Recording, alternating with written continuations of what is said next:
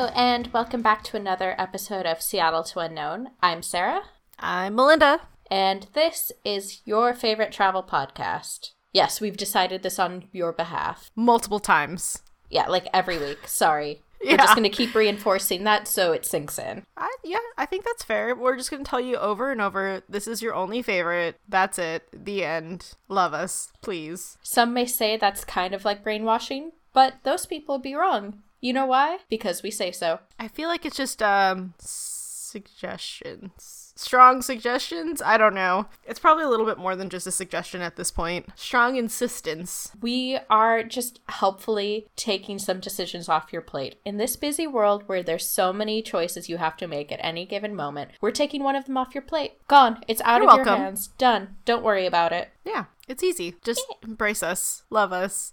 We're your favorite. The end. Feed our ego, please. We're sad, sad millennials. We need that constant mm. reinforcement of praise. I don't want to be a millennial, Tough shit, we are. but I don't want to. Well, unless you can change your date of birth, we're kind of stuck. I mean, I can, but doesn't mean it's real. Unless you have a time machine, you cannot change your date of birth. Not like a physical birth, but I can change the date on things if I wanted to. That doesn't change the date you were born. No, but I'll just I'm just going to tell everybody I was born in like 1978. Do you really want to be Gen X? Because that's what my sister is, and it was not a cakewalk either. Honestly, none of them are and I feel like they're just getting worse as we go on. Yep, So pretty much. good luck, future kids. Yeah, do you want to be in with my niece and nephew and be Gen Z? Because that's no cakewalk either. It is just all Yeah, but- awful. Gen Z is merely a suggestion until they do something stupid to define themselves. Oh, they have. Generation Tide Pods. it's vaping. Ooh, Generation Vape. That's worse. It is. That's way worse. Tide Pod Vape. Oh, wait till they start vaping Tide Pods. Oh shit. You know, I wonder if there is vape liquid of Tide Pods flavor. Probably. It's like the omnibus of Gen Z memes. Okay, now I feel slightly better about being a millennial because we didn't eat Tide Pods. No, see the thing is, is we did it to make fun of them, which is somehow worse. And by we, There's I no mean win in this, is this? our generation, not us. We Right, did not I- actually yes. Eat Tide Pods. I did not eat Tide Pods because I like using that for my laundry and not as meal. yeah, I hear it's not a great supplement. There's no nutritional value whatsoever. But hey, your insides will be sparkly clean, and then you die. But your, hey- your bright lungs gonna be brighter? It makes your autopsy that much easier for the coroner. It's almost doing a service. I guess that's the silver lining. I don't know. That's kind of odd. Um, moving on. Now that we feel slightly better and depressed about our generation, uh, we have in-flight cocktails for the week. I'm so excited for yours. So I went to the grocery store today and I decided that you've had a string of really disgusting drinks. Not all of them. Just a lot Just like them. half of them have been bad. Well, and I decided I was going to take a chance and I would go out on a limb this week and get the thing that was potentially super disgusting. Well, no And surprise here. is- It's super disgusting. I got Jack Daniels. Jack. Ugh, Jack. Whoa. I swear I've only had like two sips of this. Jack Daniels Lynchburg Lemonade. Original recipe. 10% alcohol Ew. by volume. And it is awful. Is that like a super poor man's whiskey sour? Possibly if whiskey sours taste like battery acid. I'm sure if you had a better whiskey, it would be better. Well, I don't. I have this, and it was a poor, poor life choice. Are you gonna have to move it away so you stop trying to drink it like I have to do? Yep, and I took a sip, hated it, so I grabbed my water bottle, which was completely full, 17 ounces. It's empty. Nothing left. That's how much it took to wash that taste out of my mouth. You had to wash away the sorrow. Mm-hmm. Had to wash that drink right out of my mouth. Yuck. Yeah. So what you got? I just have Dr. Pepper because I want the caffeine. Boring. S- sweet, delicious Dr. Pepper caffeine. Mm, burp, burp. No, Dr. Pepper's delightful. Oh, well, that's rude. I was looking at this pen that I'm playing with. It's pink, in case you were wondering. Pink pen. Any hoodle. Okay, it is 11 o'clock. Do not give me that face. It's just my face. So, weekly update. Go. I got my DNA. Woo! How Asian are you? Oh shoot. Uh, it was crap. Let me let me find this. I am 52% Asian and 46% European. That checks out. You're missing It 2% does. though. Uh, it was um like inconclusive sort of thing. Alien. Oh shit, you were right. That's why it took so long to get your results back. but it's a smaller percentage than what you were trying to tell me I was. But oh shit, you were you were right. Two percent must be alien because it was like unclass. It's unclassified Asian, really. But let's go with alien because I like that better. But yes, I am very Asian. So of that 52%, is it all Japanese? Well, it's kind of interesting because it's saying it's East Asian. Well, that's Japanese. So there's a lot of there's a lot of Japan and Korea and like Mongolia's in there. So I'm a little bit of every, not every J- Asian, but you know. I'm every Asian. It's all in me.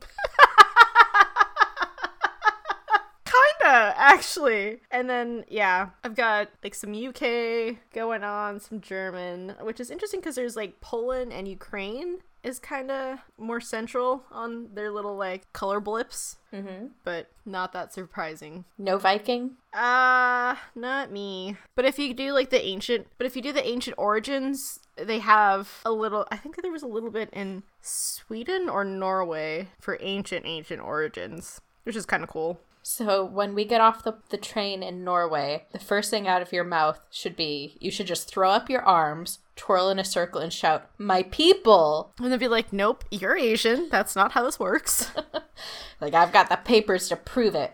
Please give me a passport. Thank you. But that's no, no, no. It's ancient. It's not the more recent. The more recent is like That's why it's fifty-two percent Asian that's half the fun right there. because it's like incredibly way off.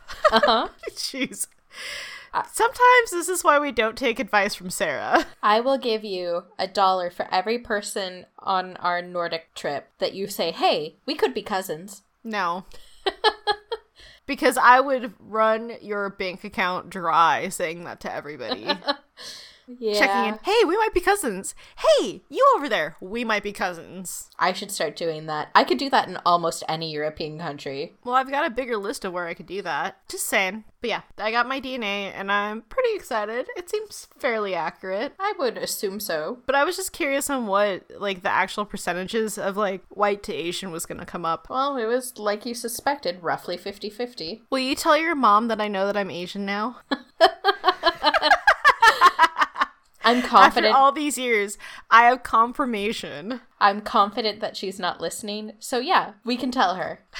Well, you'll have to tell her for me. Uh, for those of you listening who aren't aware, my mom was once under the impression that Melinda did not believe that she's at all Asian. Once? I feel like this is still going. Well, no, she was under this impression, and she still kind of occasionally brings it up, like, "Oh, isn't it so sad that Melinda um doesn't? Oh, how would she phrase it? Won't come to terms with her Asianness." Like, no, I think she's pretty at terms with it. She resembles an Asian person. Very, uh, 52% Fifty-two of percent. me does. We now have proof. Yeah, I have paper documented numbers. And No- 2% alien. No getting away with your lies now. Or maybe I'm like 2% cryptid. Oh, I guess aliens come under cryptids, don't they? Possibly. What are you thinking? Bigfoot, Yeti, elf, Oh, troll? um, Chupacabra? I would have gone with kraken. Ooh, except I'm not a strong swimmer, so I was gonna say like Loch Ness Monster, but again, not a good swimmer. Did you? I, I've heard this before, but have you heard the explanation for what Nessie probably was, or what sea creature or sea monsters were in old paintings? No, but I heard the theory that the reason why no one's seen Nessie is because there's these underground caverns that they all live in and it just like decided to pop up in the Loch Ness and said hey one day and but they all live underground like under the earth. They're like center earthers. So the theory is that in ancient paintings, when you see like these big tendrils popping up out of the water, what they were painting was actually whale penises. Ooh. because whales have sex in threes two men one female and so one is doing his thing and the other one is waiting and he waits on his back with his penis up in the air just kind of fluttering around Oh, that's slightly terrifying. and it's absolutely true like if you well not that i suggest you look at it but if you come across this tweet it always has pictures attached and i've seen it go around a few times and it's just like big pink tentacles. Well, singular, but up in the air, kind of flopping to the side like Nessie's head. Oh, good lord. Not that they would have seen a whale in Loch Ness because that would be silly, but in general, that is the shape. I'm gonna have nightmares. Picture a snake's tongue, but extremely large. Yikes. I just. Ugh. Now, this podcast is also educational. Instead of a language corner this week, we have um, animal fun facts. I was going to say penis corner, but yours works better. Miss opportunity. yep. Ah. So, my weekly update is that last week I mentioned that we were going on a team event to do archery, uh, but we did not end up doing that. We ended up getting to the place where archery would take place, and it was at a very large lake in the south end of Dusseldorf. And we were sitting there in a tent waiting to get started, and it was the hottest day of the year. It was easily over 100 degrees. We were in a tent. It was awful. And the instructor goes, Why'd you guys pick this? We're like, uh, because we could. The instructor asked, yeah. And we're like, oh. like, uh," hey, dumbasses. And he goes, You know, I offer canoeing too. And so we went around in the circle, everyone voted. I didn't really want to go canoeing, but everybody else said yes, so I just kind of went along with it. We ended up going canoeing, uh, which involved way too much racing. I totally blew out my elbow from paddling too hard. paddle, paddle, paddle. Uh, splashy, splashy, swimmy, swimmy. But um, we paddled by a section of the lake where the shore was for nudists, which was Oh, eye opening. And then we got to so a. you saw a lot of uh, penises flopping in the air. We did indeed. Gently wafting penises. Ooh, I don't like the sound of that. No. And then we got to a little remote area where the instructor pulled out a bunch of big, like, car wash sponges and dunked them in the water. And we just started pegging each other with these soaked sponges because it was a million degrees out and it felt really nice. I feel like that's a better choice than archery and drinking. Yeah, drunk archery luckily Well- did not happen. Drunk boating's not smart either sometimes, so Well, just we- keep that in mind. We didn't drink first in that case, which was for Oh, the okay. best. And then we were all Yes. so tired and overheated when we were done that the guy opened his personal beer fridge and was like, "Take whatever you want." And we all took giant bottles of water and left. We're like, Sounds accurate. "This is too hot. I can't handle it." Yeah, Germany is not supposed to be that hot. Europe is not supposed to be that hot. No, and I don't think people understand. Like, there were st- things on Facebook about how hot it would be, and half the comments were from Australians saying, That's laughable. Where I live, it gets up to blah, blah, blah, blah, blah. blah. You pussies. I'm like, um, Well, it's supposed to there. yeah, you have houses designed for heat. We do not. You have cars with air conditioning. Oh, some people do, but not everybody. We don't have offices with air conditioning. We spend all day in an uncooled office that is has huge glass windows, so it's just a giant greenhouse. We are basically Yay. sweat factories. And not to mention Gross. all of the pets who are home alone all day without cooling. Like, people joke about it, like, oh, well, you guys can't handle it. Well, no shit, we can't. And You're not meant to. and people literally die every time we have a massive heat wave. And not small amounts, like thousands of people in Europe die when we have heat waves. Yikes. Yeah, it's bad. It's no good. It's not funny. So Was that your news story? no, that was not my heat news wave? story. that was just me venting about idiots on the internet, which I do so often. You guys aren't supposed to be that hot, so I feel bad. I feel for you. Yeah, I have a coworker who literally, like, I joked about renting out my cellar because we have like a caged cellar that we can all like store stuff in. Storage unit, basement, cold. It's very cold. And she goes, "Oh, are you really offering? How much would you charge per night? Can you fit an air mattress in there?" I was like, "Oh, this is so sad. This is what we're reduced to." Oh, I was like, poor things. "Yeah, you can use it, but you can't come upstairs." There's no bathroom facility or running water or anything. It's just concrete. There's a forest. Go find a bush. so, Rude. that is my update, which brings us to our travel news of the week, which is Lay it on me. a very bizarre story. So, you know how everybody Yes. jokes, like, who is the seatbelt instruction for? Like, every time you get on a flight, they're like, you put this end into this end and pull tight. If you need to get out, you lift the lever. Like, everybody in this day and age should theoretically Should. know what that is. I feel like it's done because it's for legal reasons, just in case someone said that they didn't know they can't get sued. Well, yeah, absolutely. But Here's one that I didn't know people needed to have explained, and that is what is the difference between the bathroom door and the emergency exit door?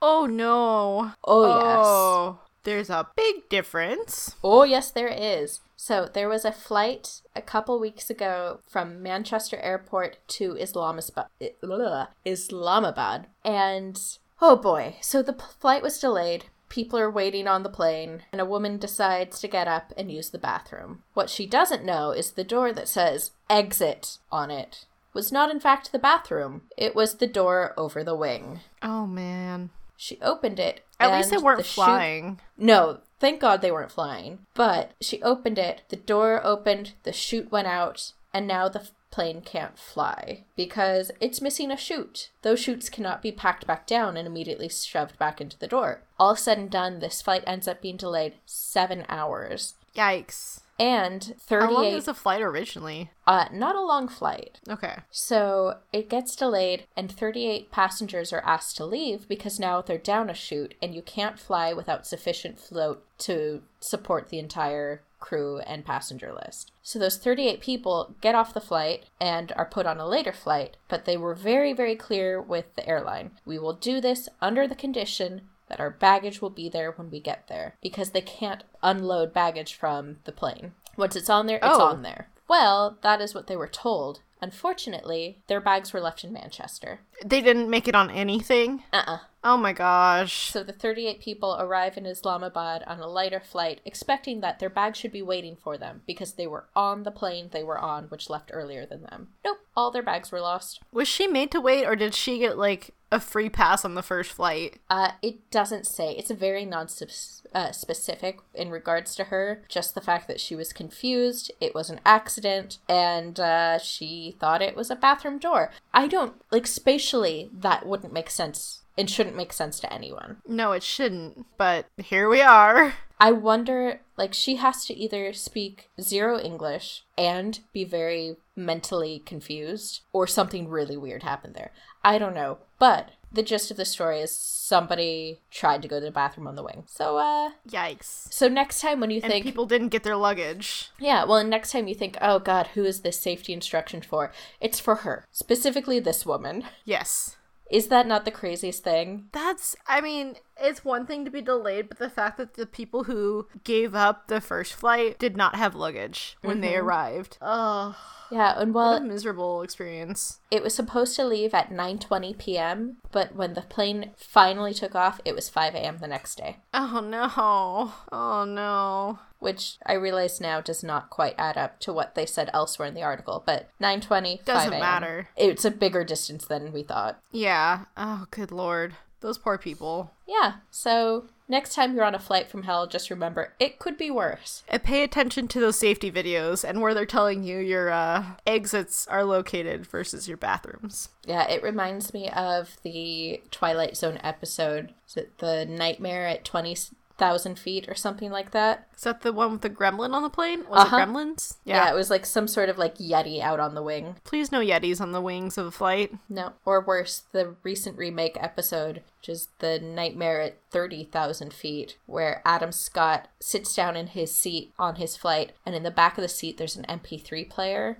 and the title scrolling across it is the like the horror of flight 1010 or 1020 or whatever. And that's the flight he's on. So he's listening to this podcast about his flight going down while he's on the flight Ooh. yeah, it is terrifying. I had to turn it off a couple times. I was like, "Oh, this is too much. Can't handle it. Too much." Interesting. I might have to uh, get into the new Twilight Zone. Not Twilight. Twilight Zone. Yes, that. No sparkly vampires. No, please don't get into Twilight. No, not interested. So yeah, watch that episode if you can handle it. It's a lot though. Sounds terrifying. Yeah. So, this week's episode, we thought we would talk about souvenirs and what we collect, what's a little bit more practical to collect. Yeah, it's a topic that I see come up a lot, and everybody seems to have their thing that they're super into. And I personally don't have that one thing that I collect. I go through phases where I think, oh, this is going to be my thing. I'm going to have a lot of this. And then I quickly realize why it's not practical to get, you know, 40 of the exact same object from different locations. I have impractical souvenirs. Oh, well, they might be slightly practical, but I also have started getting more practical ones. Yeah, and just I, because moving with them was kind of god awful and terrifying. Yeah, I think I think it's an almost inevitable transition for a lot of people. You start off with one idea, and then the more and more you travel, you sort of shift away into smaller and more practical things. At least that was my experience. Yeah, no, maybe that sounds about right. Uh, shall we start at the top? Yes. So, practical ideas of things you can collect. Things like reusable shopping bags, seasonings for food, treats or candies, journals or journaling along your way, music, clothing, but not necessarily like touristy shirts like my mom and dad went to the Grand Canyon and all I got was a stupid shirt, uh, jewelry, or beauty products. So, what is your take? Which of those jump out at you? Uh, I've definitely done seasonings. When we were in Iceland, I got volcanic salt. Mm-hmm. So it's really cool because it's black salt and it's you need salt for seasoning for food. It just makes everything better. Um, so that's been fun playing around with that and recipes. It's like I'm gonna get fancy and use my fancy Icelandic salt. Uh, treats and candies. I'm a big fan of that. I love trying different candies from everywhere we go. Mm-hmm. And I've done some beauty products myself. Maybe not as big. I have ones for the future that I'm planning. And then jewelry is really cool too. Yeah. Because you can find a lot of small local jewelry shops and find like the coolest thing and you know you're going to get a lot of use out of it. Yeah, that's kind of my feeling too. Is I don't wear a lot of jewelry, but I do have a couple things that I've bought on vacations. And when you wear it for a special occasion, you're always reminded, "Oh, remember, you know, the situation that led up to getting this. I was at this street and I saw this and that." And that's always fun. Um, I also like getting clothing or like practical things like bags. I get reusable shopping bags most places I go and then give them to my mom for two reasons. Both because like they have local designs and text in their language on them, which is kind of cool and it makes your bags unique. Uh, but also because my mom, when they first switched over to not giving out plastic bags in stores, constantly complained that she never ever had bags on her. And now that I've given her like six of them, 80. she doesn't have any excuse to say, I don't have any. Like, well, let me tell you, you've got one in your glove compartment. You've got one in the console. I know you've got one in your purse. You're like, I've scrolled them around everywhere in the car. You're fine. yeah, exactly. The other thing I got recently, um, I found this on Instagram completely by coincidence. Uh, probably less by coincidence and more by Instagram's algorithm. It's like, you like travel. Here's a travel thing. Buy it. Um, it is called The Adventure Book. And it's, uh, if you're familiar with Wreck This Journal, which was popular a while back, where it's just a journal that has suggestions on every page of what to do. But these are all travel related. So it has a page for every country, and you're supposed to decorate it with whatever you want. If you've been there, you decorate that page, and you can see visually, oh, I've been here, I haven't been there. Has all kinds of stuff, and each country's page has a little suggestion in it. Like on Italy, it says, eat lots of gelato. No, really, do it. Or things. Don't like have that. to tell me twice. Yeah, exactly. And like there's little there's a page with a spot for every country's flag and you're supposed to color them in as you visit those countries. And yeah, it's just really fun. I got mine a couple weeks ago and started filling it in. I did some of the activities and I haven't filled in all the countries pages yet cuz obviously I haven't been to every country, but of the countries I've been to, I haven't filled them in either yet. but I'm getting to it. Uh, I I've seen a picture of those little tiny flags, and it's pretty cool. Yeah, it's it's just super cute and really well done. Um, I highly recommend it. I'm enjoying it a lot, and I think while generally speaking, I don't bring books with me on vacation for the ease of putting stuff in it as I go along. I might actually break my own rule and bring it on my next vacation because I like it. I mean, anything that you're gonna get more than like a "Hey, I bought this and I brought it home without it breaking." The end. It's Yeah. it's a better investment. I agree. I think there needs to be some sort of application for what you're buying, not just it's going to be put in a cabinet and never looked at again. Oops. Well, I have pulled that oops many times myself. But you know what? I'm I'm good at where I'm at, and I'm good at with venturing, not getting. I have a shot glass collection that's out of control. That's what my problem is, is because I would get them everywhere I went. I freaking love them. I don't regret buying them, It's just moving with them was kind of awful. Mm-hmm. And always the fear of how am I going to get this back without it being crushed and broken in my suitcase is a little is a little terrifying. But getting seasonings and whatnot, or like things that I know I'm going to use again later, that's been a lot more fun. Yeah. Well, and I'm right there with you. When I first started traveling, I bought Starbucks mugs everywhere I went. Which sucks because those are freaking huge. Yeah, it is super inconvenient. I think when I stopped, I was up to 10 or 12 and I just can't do it anymore. They're not I don't drink enough out of the mugs I have to justify having 10 or 12. Like Yeah. I drink out of a mug, I put it in the wash, it's clean the next day, I use it again. That's 11 mugs I'm not using. That's totally fair. I'm not using all of those shot glasses because one I have is a quad shot. Well, then that covers you right there. That's like your whole night of raging out. Not if you do it right. It's a lot. It's freaking huge. It's a lot. something that's practical, sort of practical, but more on the decorative note. Uh, we have uh, we listed uh, tattoos, photography, local art or handicrafts, Christmas ornaments, patches, or saving maps and ticket stubs or pamphlets uh, for framing, but not in your passport. Do Yes. not alter your passport. That seems really obvious, and I bet you're sitting there listening and thinking, duh, you don't put shit in your passport. But apparently it is not obvious because there was a woman this week on Facebook who said that she was really upset because the TSA barked at her over her passport because she had stapled all of her flight boarding passes into her passport for mementos. Like, no, no, you don't staple How do you have anything. enough space for that? I have no idea. She said she travels a lot, but something tells me that someone who travels a lot would have been caught sooner. Yeah, I agree. But word to the wise never ever staple anything or draw anything or put holes. Like, do not do anything to your passport. Keep it in as pristine condition as you possibly can. Because legally, your passport does not belong to you, it belongs to your government. And they reserve the right. of nuts to think about. But that's universally true. Oh yeah, oh yeah. But they reserve the right to take it away from you. So, uh, don't damage it. Do not tempt fate. Yeah, that's definitely not time to poke the bear either. Is when you're trying to get home or to your destination that you already planned out. So Yeah, and this woman was absolutely enraged because all of the comments were, "Yeah, um, don't do that." And she goes, "What do you mean? I can do whatever." No, you can't. Leave it alone. if you want to save those, get like an envelope that you can store it in to try and keep them flat until you get home to be able to frame them or put them in like a shadow box or something or put them in a notebook so then you can make little comments about you know what were your favorite parts about going to this place and whatnot just please not in your passport Yeah, please please The journal I was talking about is a perfect example of a good place to put that stuff. So it's organized, it's decorative, you can flip through it whenever you want, but it in no way invalidates your passport. Yes.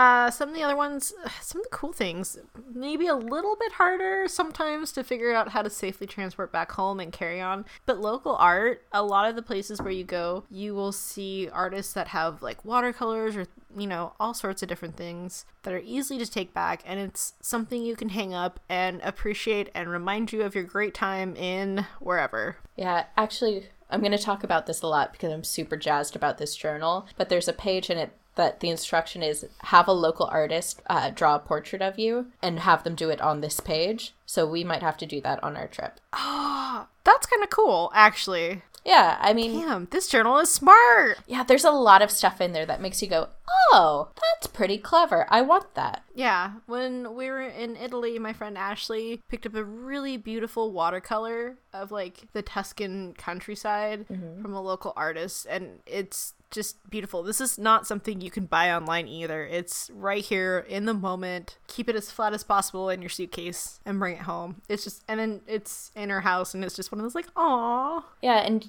you can never go wrong with supporting local artisans. You can't. Like, you're giving, you get something away from it, but you're supporting the community that you've come to appreciate as well. Yeah, Christmas ornaments. How do you get those back? I feel like that would be a lot harder to get back without breaking potentially. Depends on what it is. Like, not everything is glass. Yeah. Um patches, I think that's a smart one. Yeah, patches are Until so. that gets out of control. yeah.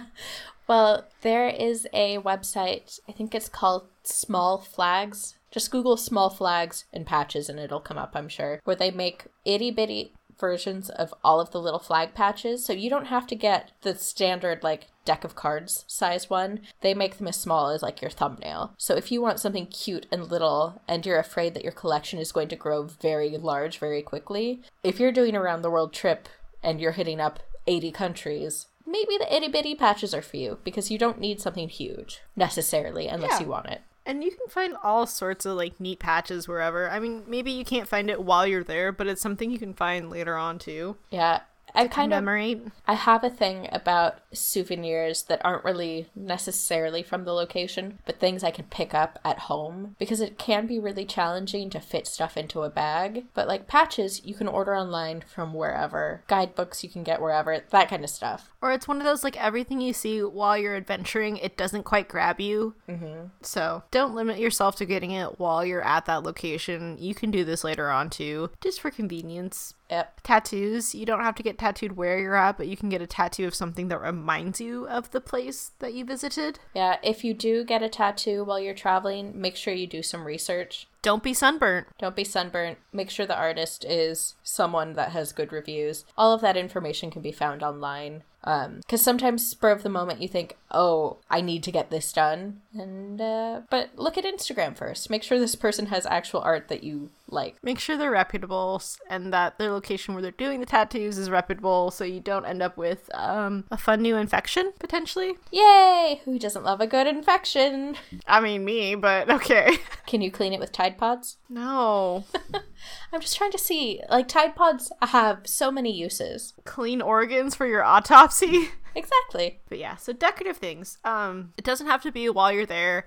It could be something later. But I mean, if you are in a market and there are people selling art or handicrafts that they've made themselves, that's a do or do it now sort of thing. It helps mm-hmm. support the local economy. You'll be happy if you do. every country has their own like thing that they're famous for. Like Germany, it's cuckoo clocks, and Sweden, it's the carved wooden horses, and The cuckoo clocks, though, even if you're not going to go buy one, go check out one of the shops because those things are amazing. I grew up in I houses like with them. cuckoo clocks, so. My parents have Uh, a cuckoo clock on both floors. My grandpa had a cuckoo clock that he ended up changing for a different cuckoo clock. I might be like up to my ears in cuckoo clocks. But they're they're oh man, they're really cool. My grandmother had one, and then I think she's it's still somewhere. I don't know, but they're really cool. Check them out. They're impressive of hand carved greatness. My childhood was Sarah's haunted. not impressed. No, my childhood was haunted by the sound of cuckoo clocks going off. and we ha- even had one that uh, when it hit the hour, it would sing Edelweiss. But Edelweiss is not a German song to my knowledge. It's a sound Really? of music song. So is it fake Swiss? Uh, yeah, it's well, it's fake Austrian. Austrian, okay, but it's fake. I'm as far as I'm aware. I've never heard it here. It's kind of like have you ever s- Eh. like I've never seen a German drinking Jaeger. I have. That's a thing. Rose, what's wrong with you? Well, yeah, well. Yeah. I'm googling Um. Edelweiss song. It was written for The Sound of Music. I'm not Hmm. Well, crazy. they did a good job. No, you are crazy, but that's not the point right now. So, those are the decorative things you can get. There's more than we're listing here, obviously, but I think when I personally, when I assess whether or not I want to buy a souvenir, because a lot of times I look at things and go, oh, I want that. And then I have to step back and go, okay, is it practical or does it Are they really gonna let me take this katana back home? darn it, it's not to fit in my carry on? Or is it something that I can put up on a wall and see day to day and have joy from in some way? It's got to do one of those two things for me now. Did you just like Marie Kondo this conversation? I Marie Kondo everything. I was Marie Kondo before Marie Kondo. You just couldn't tell because my apartment was buried under a thin layer of crap. okay, crazy pants. no, no, no. My apartment's always messy, but it's messy with stuff that I like. I chuck out that stuff brings that I you joy. Exactly. I chuck out the stuff that doesn't bring me joy very quickly. If you asked me, if you said, hey, you have to move out of your apartment tomorrow and you can only bring two bags worth of stuff, I know exactly off the top of my head what I would bring because I one know. bag of birdie, one bag of moose. Done. That's the important things. Yeah, that's all that matters. They're both completely conked out right now. Oh. But if we're going to go to the least practical things and probably the most touristy things that you can buy that we are all completely guilty of. Yeah, everyone at some point All of has us. bought this stuff and then probably put it away, never to be seen again. Possibly. Leftover coins. I find this more of an annoyance than anything. Like, I don't try and save them. Uh, one of our favorite games to do at the airport on our way back home is to spend as much money we can in vending machines on candy. And then anything you have left over that you can't spend goes into one of those donation bins. Although I always find it suspicious because those little like those big funnel things where you drop the coins in and they spin into the bottom, it always says donate to charity. It's like, okay, what charity? I want the clear box where you can see that the money is actually going into something and not like being funneled into like the employee fund. That's not how that works. There's not a person sitting below it with their po- with their purse open. No, no, no. They just have a giant burlap sack with a dollar sign painted on the front, and then at the end of the day, they just take that money and then they go buy dinner for all the employees. As someone who works in finance, I don't hate that idea. I mean, it's actually kind of not a bad idea, and I'm pretty sure that's not actually where that goes to. But I like the ones that are more clearly stated of what they're gonna do with this money that's being donated because it makes me feel better having like a clear, hey, this is where it's going, and it's not just decoration, basically. I mean, it could be. Um, I have a frame that my dad made for me. It's a shadow box frame, and he dremelled out a coin slot at the top. It has a little decal on the front that says Adventure Fund that my sister made for me. And um, I'm clearly the weak link in this design process. Like, Dad, cut a hole. that. Sister, put a decal. But when I have leftover Sarah, change, dump shit in. Exactly. It's my money. Um, when I have leftover change, it goes in there so I can use it for the future if necessary. But it's kind of decorative. It's kind of kitschy, but it's practical in that there is a place where the money goes to be stored in case I need it again. Because nobody converts coins back, so either you donate it and then whatever you happen to find rattling around at the bottom of a bag later goes into the shadow box. Like that one coin from Korea that you kept trying to spend in Japan. You know what? It is not my fault that they don't accept the right currency. That's not how that works. Really? It's like when people Yeah. on Facebook were like, I'm going to London. Will they accept my US dollars? No! Stop asking. I'm going to London. Will they accept my lira? So there are ways to store these things so they're cute and decorative, but don't stock up on coins because countries change currency. You never know when you're going to go back, so stockpiling a whole bunch of coins is probably not the best idea. Also, something that you probably don't want to stockpile a whole bunch of because you got to have a solid plan on what you're going to do with it is going to be postcards and stamps. I know there's no collectibles, but once you have like 50 postcards, you best be putting that in like a frame to make a poster. Yeah. Instead of just like having them in a shoebox somewhere And or stamps. Postcards are something that you can use as decoration. Like, if you're not a good photographer, there is no shame in buying a really pretty postcard, taking it home and framing it and being like, yeah, I took that picture. Nobody's gonna take it out and look at the back. So, fun fact I did buy a postcard of the Trevi Fountain, and uh, I think we had it posted from the Vatican City just because we thought it'd be kind of cool. And I sent it back home, and I took a picture of that, and I don't know why because it looked good. And then it's like, oh, that looks way better than my like real life photo of the Trevi Fountain, just because the lighting's so perfect and there's no people in it. There's no shame in that. When we were in Glasgow, I think, we couldn't get a picture of a panda's face because it kept turning away. So I took a picture of a poster of the panda and I might have posted that to Facebook and claimed it as my own. I might sometimes get confused of like why this picture sucks and this one's so much better, and then I go, oh, it's the postcard. Shh. So if you have a plan for that postcard, go for it. But don't Or stamp. Yeah, don't stockpile them unless you are a serious collector of stamps. If that's your thing, then yeah, go ahead. Post stamp stamps don't take up any space. But see, then you also have a plan because you probably also have like a scrapbook or like a photo book that they're going into. yeah, I mean, something like this, just make sure that you have a plan on what to do with them and they're not just hanging out wherever. I mean, I do have some postcards that I've bought and eventually I would like to have them in frames, but I it's not something I'm hardcore doing just because I don't have a solid plan. yeah. Well, and this list kind of goes from practical to least practical. Um, Like the thing about stamps and postcards and all of that is that they're not going to take up a massive amount of space. So if you go overboard, it's not going to like fill an entire room in your house. Yes. But- like you won't have like a giant like shot glass or Starbucks mug room and that's all that's in there. So I would just say proceed with caution if you don't have a plan because it's very easy to go into a rack of postcards at a gift shop in every city you go to and buy 10 postcards and next thing you know you're buried under a mountain and you're on an episode of Hoarders. Yep, I'm slightly offended that this next one's on the list because I'm kind of a fan of it. It's squished pennies. I love them so much, and I have quite a few, but in all, I do have like a display book for them. It's just that euros and places that don't have something equivalent to a penny. Oh wait, do I have a squish euro? I might. But some of the different countries that you go to, they don't have something so like you pay the money and it's a squish token that you make. So they don't fit in like the little display book. But I've seen some cute ideas of what to do and how to display all the different ones that you have. So mine will have a future plan. My problem is is that when I was 13, we went to Disneyland and I was really really into squish pennies and after a 4-day trip, I walked away with over 50 squish pennies. Whoa. And then it became a thing where when my parents were traveling, they would get me every squish penny they could see. And I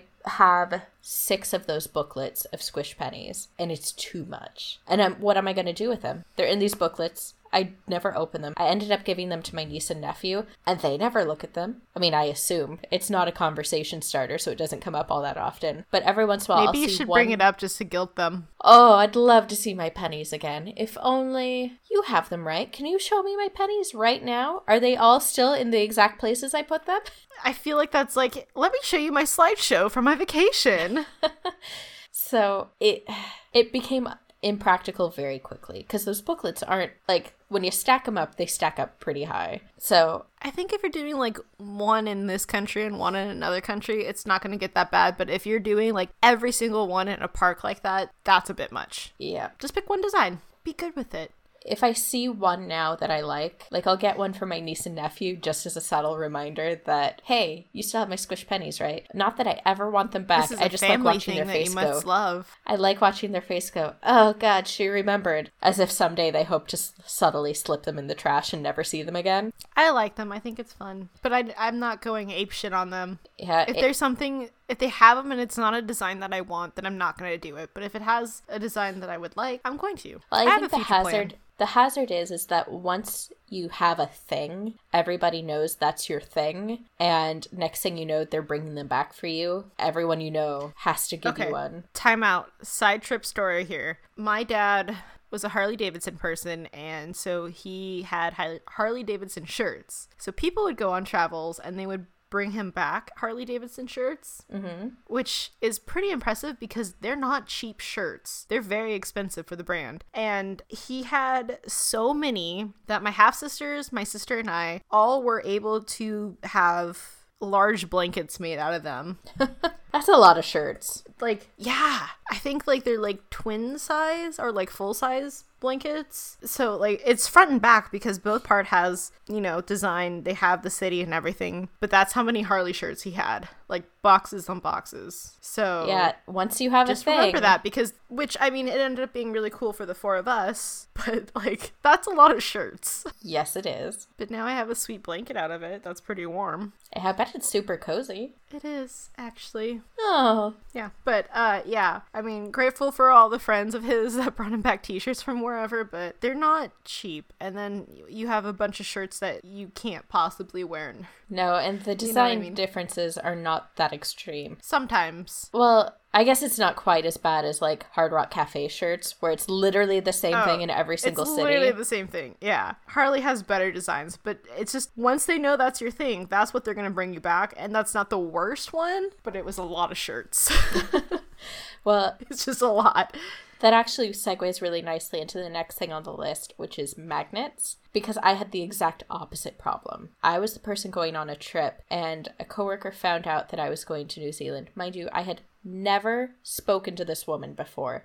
She had heard from like a mutual person in the company that I was going to New Zealand, and she cornered me one day and said, Hey, I hear you're going on vacation. I need you to bring me back a magnet. I do not know What? you.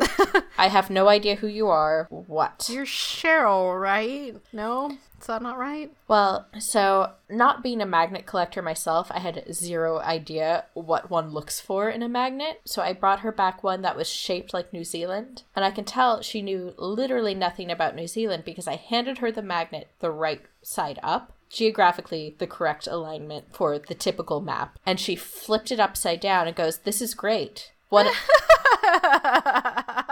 oh boy. I was like, "Oh, are you kidding me right now? You have you don't care in the slightest. You just want a magnet. Like you want something more to put on your fridge. You don't care what it is." I could have brought her back a like a map of Italy and she'd be like, "Yep, this is it." and flipped it around the right way, This is New Zealand. The boot. upside down.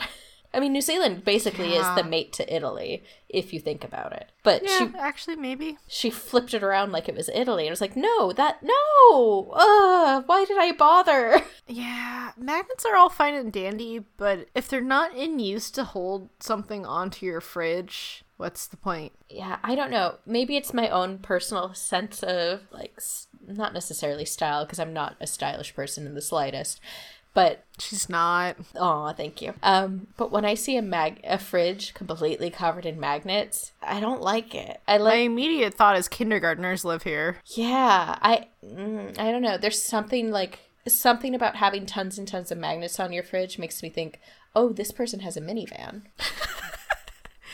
Yeah, it's just you don't need a million magnets. You need a few. Unless there's something that's the coolest thing ever that you can't live without, maybe grab the magnet, but I don't know. Unless you have a really cool magnet collection, send us a picture. Yeah, I Tell mean- me about it. I'm not wholly opposed to the idea. I just I've never seen it executed in a way that I found aesthetically pleasing. Agreed. I'm sure there's someone out there that's done it. It's just it's not my thing. Here's what I think. I think when fridges were like beige and like avocado colors, like putting magnets on it to make it look pretty and decorative and something other than beige was fine. But now I that can see that. now that fridges are like stainless steel and shiny and pretty and like aesthetically pleasing in and of themselves, I don't see putting stuff on them anymore. So maybe if you put your magnets not on your fridge, you have some other means of displaying them, maybe that would appeal to me somewhat more. But refrigerators are like oddly pretty these days. They're like design Yeah. objects, not functional things. Well, they are also functional things, but they They're very functional things. but they do both. Yeah, they've changed. They've come a ways. Um, another thing that's a little bit harder, uh, but so easy to come by by the thousands are thimbles or spoons or charms. I found charms strangely just- difficult to find in Germany Oh, we know that because we hunted for my sister. for a long time. Yeah, some it's just not a thing for some places versus others, and they're so small. What if you lose them? I know, like having a charm bracelet, it looks cool, but they're not ever anything I think to wear of because I don't want to lose them. The charm bracelet I have are charms that my grandmother collected, so I definitely don't want to lose those. But um, one of my grandmas collected spoons, so we always got our spoons at places we went, and thimbles. I never quite understood that one. I don't really either. I think it's a movement that had a time and place and it made sense in its context. I don't understand the context enough to know why people collected spoons or thimbles. I mean, some of the spoons are cool, but finding a display case for them is not easy. No. Kind of like finding a display case for shot glasses. It's not that easy. We've been looking for one too for all my shot glasses, but the problem is, is that I don't have regular shots. Some are doubles, some are shaped weird, some are quad shots. So unfortunately, they're still in a box. How many of them have boobs on them? None. That means I still have to get you the bikini shot glass. Please no. no. So I guess one of the limitations you have to think about when you're choosing what your thing is going to be, if you have a thing, is storage. And whether or not these things are actually available everywhere. Because if you go everywhere expecting to get something like a thimble, you might be disappointed. Not everyone has these things readily available. Yeah, that's uh, like the charms. We went into so many different places looking for a charm in Germany for my sister, and I don't remember what she ended up getting to like kind of force into being one, but it was not an easy task. No, I think we ended up getting like a necklace and pulling the pendant off of it, or like a keychain or something. Something I can't remember exactly what she did to make that work, but it's just It's not that easy. And sometimes you're going to drive people nuts trying to hunt for the one thing. You got to be a little flexible too. Yeah. Not everybody's into it. If you can't find your thing, you just got to move on and maybe do some Googling when you get home. Agreed. Kind of like keychains. Who needs that many keychains? I feel like keychains were very, very big in the 90s to have like 50 million on your backpack. Absolutely. I had a keychain collection like the size of a basketball. And it's like one of those, why? Yeah, I've had a lot of Why do very we do this? questionable collections that I look at later and go, I spent money on these things and I eventually grew out of it and dumped it. Like I'm sh- I think even if I sent all of those keychains to Goodwill, they're not going to be able to sell them. Nobody needs that many keychains. No, and you really don't want that many keychains on your car keys because that creates a lot of excess weight, which is bad. Yeah, no, you don't. So, and that it brings me back to practicality. Like, if you go on a trip and you spot one keychain you like, sure, fine. 50 keychains in, you're going to be regretting it. Yeah. Well, you're gonna 'cause you won't be it. able to find your keys. So, So maybe skip the keychains because I mean a few are fine, but you don't need that many on your keys. And there's not a lot of places as you grow up when you don't have to have a backpack that you can put them. well, I think the God, how does he describe it? On Judge John Hodgman, he said the difference between having a collection and having a hoarding problem is display. Oh yeah, I agree with that statement. If you can display it and it looks nice and it's aesthetically pleasing and you can find everything, cool. If you can manage that with any of these things that we find impractical, go for it. If you can't, that me- might be time to reassess. it's time to start pumping the brakes. Yeah. Well, which brings us to the last two items on the list, which both she and I have already talked about, but Melinda collecting her shot glasses and me with my Starbucks mugs. I think I came to the conclusion it was impractical faster because mine are gigantor, Yes. and it's But I'm ready for a house party at any moment with the amount of shot glasses I have. quad shots. Quad like a major shots. rager. Do you think? Exactly. Do you think we can get you a Scot uh, a shot ski while we're in Norway? It is the land of ski. How do you get that home? Very carefully. Oh, that sounds terrible too. A friend of mine. Well, that's a loose term. Uh, my first roommate in LA. You know who I'm talking about.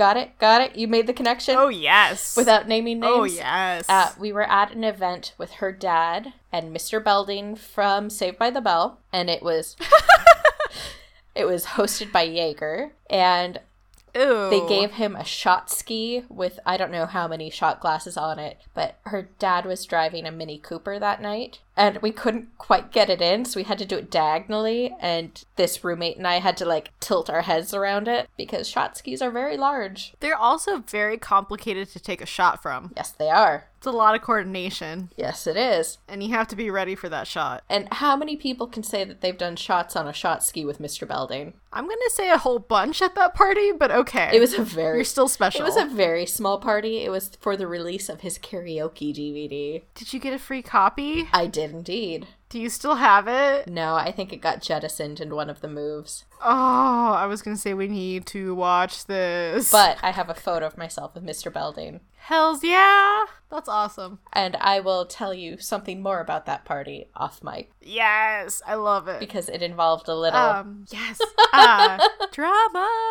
But yeah, shot glasses and Starbucks mugs, as cool as they are and as fun it is to collect, I've pumped the brakes on that collection. I don't have to find them, but if I find something really cool, then I'll get it. I just need to find a way to display all of them because I am I have a pretty cool collection because they're not just basic shapes, but it it needs to pump the brakes. Uh, well, and here's the thing that um, you might not take into consideration when you're buying stuff, but maybe you should is is this stuff actually produced in the country you're visiting? No, none of it is. Oh, unless you're in China. exactly. Like Starbucks mugs, you're not supporting a local business. Shot glasses, you're supporting China. Like, just keep that in mind. It's not, don't rule something out just because it wasn't made there. If it's special to you, go for it. But it it's nice to help the local economy. So, Besides that one shop that you just gave your money to. yeah, well, that one shop is just making the difference between manufacturing prices in China. But Anyway, so it's not the end of the world if you don't, but it's a nice thing to consider. But again, if you have these things that you're collecting and you found an awesome way to display them, don't let us sway us. Sway you. Hello. You do you and send us pictures of your collections because now I want to see what a nice collection looks like because I know you're out there.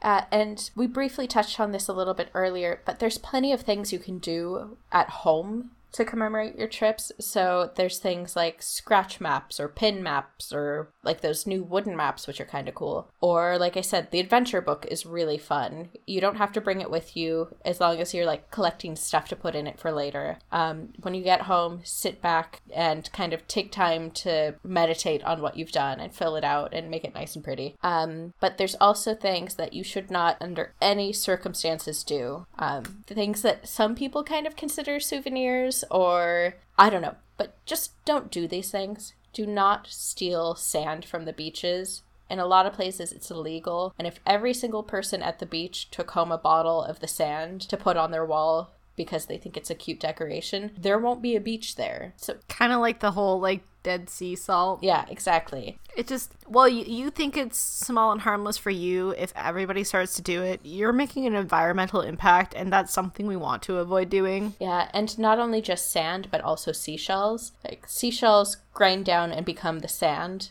So, like, eh. It's the circle of life, Simba. and there are crabs that need the shells to move into. Like, there's all sorts of reasons why you should not take stuff from beaches. And whether it's illegal or not, we should probably just not do it.